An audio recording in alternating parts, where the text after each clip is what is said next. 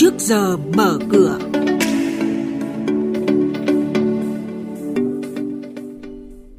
Thưa quý vị và các bạn, các tổ chức quốc tế dự báo tăng trưởng kinh tế của Việt Nam ở mức cao so với các nước trong khu vực Trung Á Thái Bình Dương. Lãi suất huy động tăng cao, người dân ồ ạt gửi tiền vào ngân hàng. Thị trường chứng khoán có dấu hiệu phục hồi khi tăng điểm trong hai phiên liên tiếp. Đây là những nội dung đáng chú ý sẽ có trong trước giờ mở cửa sáng nay.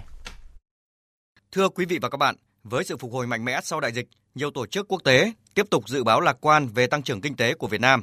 Ngân hàng Phát triển châu Á ADB giữ nguyên dự báo tăng trưởng của Việt Nam ở mức 6,5 trong năm 2022 và 6,7% trong năm 2023. Theo dự báo tăng trưởng mới nhất mới công bố của Moody Analytics, Việt Nam là nước duy nhất trong khu vực châu Á Thái Bình Dương được nâng dự báo tăng trưởng GDP. Moody cho rằng kinh tế Việt Nam có thể tăng trưởng đến 8,5%, cao nhất so với các nước có cùng xếp hạng tín nhiệm. Cập nhật thị trường tiền tệ của công ty chứng khoán Bảo Việt BVSC, lãi suất liên ngân hàng trong tuần trước tiếp tục giảm mạnh. Cụ thể, lãi suất qua đêm một tuần lần lượt giảm 0,87% và 0,8%.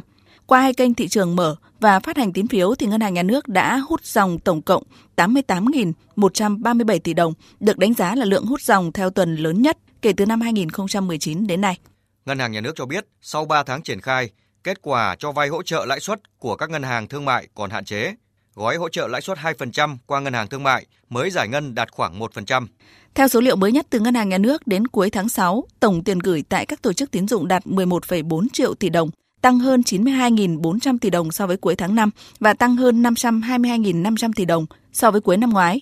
Đáng chú ý, tốc độ tăng của tiền gửi người dân gần gấp đôi so với tiền gửi của các tổ chức kinh tế. Tính riêng tháng 6, số dư tiền gửi của nhóm khách hàng này đã tăng thêm gần 42.000 tỷ đồng. Tính đến ngày 30 tháng 6 năm 2022, tổng dư nợ tín dụng đối với lĩnh vực bất động sản đạt trên 2,36 triệu tỷ đồng, tăng 14,07% so với cuối năm ngoái, cao hơn so với mức 9,35% tăng trưởng chung và chiếm 20,74% tổng dư nợ tín dụng toàn hệ thống. Hiện nay, nhiều doanh nghiệp bất động sản khó tiếp cận nguồn vốn vay ngân hàng vì nhiều ngân hàng rất hạn chế về hạn mức tín dụng. Tuy nhiên, theo phân tích của các chuyên gia, vẫn còn nhiều kênh dẫn vốn vào lĩnh vực này. Tiến sĩ Cấn Văn Lực cho rằng chúng ta đã và đang có nhiều cái dòng vốn khác đổ vào bất động sản tương đối tích cực. Tôi lấy ví dụ như là tư nhân. Tư nhân của chúng ta thì số lượng doanh nghiệp mới thành lập trong lĩnh vực kinh doanh bất động sản tăng lên khá là nhanh trong năm ngoái và cả năm nay. Ngoài ra, tôi còn một dòng vốn nữa là cái dòng vốn đầu tư công. Cái dòng vốn thứ ba rất quan trọng chính là FDI. Quý vị và các bạn đang nghe chuyên mục Trước giờ mở cửa. Thông tin kinh tế vĩ mô, diễn biến thị trường chứng khoán, hoạt động doanh nghiệp niêm yết trao đổi nhận định của các chuyên gia với góc nhìn chuyên sâu, cơ hội đầu tư trên thị trường chứng khoán được cập nhật nhanh trong trước giờ mở cửa. Sau đây là thông tin doanh nghiệp niêm yết. Công ty cổ phần lọc hóa dầu Bình Sơn mã chứng khoán là BSR đã công bố báo cáo tài chính hợp nhất 6 tháng đầu năm 2022 đã soát xét bởi công ty trách nhiệm hữu hạn kiểm toán Deloitte Việt Nam. Sau soát xét lợi nhuận sau thuế của doanh nghiệp tăng từ 12.222 tỷ đồng ở báo cáo tự lập lên 12.444 tỷ đồng. So với cùng kỳ năm ngoái thì lợi nhuận dòng nửa đầu năm nay của lọc hóa dầu Bình Sơn gấp 3,5 lần và cũng là con số cao nhất của doanh nghiệp từ trước tới nay. Ngày 31 tháng 8 sắp tới, công ty cổ phần PVI mã chứng khoán PVI sẽ chốt danh sách cổ đông trả cổ tức năm 2021 bằng tiền mặt với tỷ lệ là 33%, tương ứng cổ đông sở hữu một cổ phiếu sẽ được nhận 3.300 đồng. Thời gian thanh toán cổ tức từ ngày 30 tháng 9. Về diễn biến trên thị trường chứng khoán, thưa quý vị và các bạn, phiên giao dịch hôm qua thị trường tiếp tục tăng điểm phiên thứ hai để tiến sát về ngưỡng cản 1.280 điểm. Thị trường có sự phục hồi khá tốt khi chỉ số lấy được sắc xanh ngay khi mở cửa – VN Index tiếp tục mở rộng chiều đi lên trong phần lớn thời gian trước khi chịu một áp lực bán mạnh về cuối ngày. Dẫn dắt xu hướng tăng điểm của thị trường là nhóm vốn hóa lớn mà quan trọng nhất là nhóm cổ phiếu ngân hàng.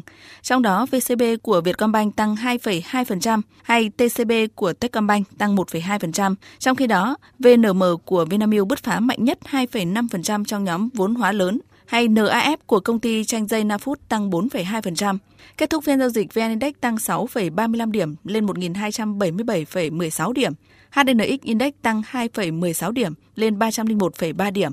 Upcom Index tăng 0,56 điểm lên 93,3 điểm. Trước phiên giao dịch sáng nay, chuyên gia chứng khoán Trương Thái Đạt, Phó Giám đốc khối phân tích công ty cổ phần chứng khoán DSC lưu ý các nhà đầu tư. Thời gian gần đây thì mặc dù nhà đầu tư à, tham gia vận đáy cũng có lẽ cũng sẽ cần phải cân nhắc những yếu tố thông tin trong thời gian tới. Ví dụ như uh, thứ sáu tuần này thì sẽ có cuộc uh, họp báo của Fed tại Jackson Hole uh, và sẽ có rất nhiều thông tin quan trọng về cái chính sách điều hành vĩ mô từ nay cho đến cuối năm và đây là thời điểm mà chúng ta có thể sẽ phải cân nhắc là chưa nên vội mua mới và chờ đợi những thông tin quan trọng như vậy.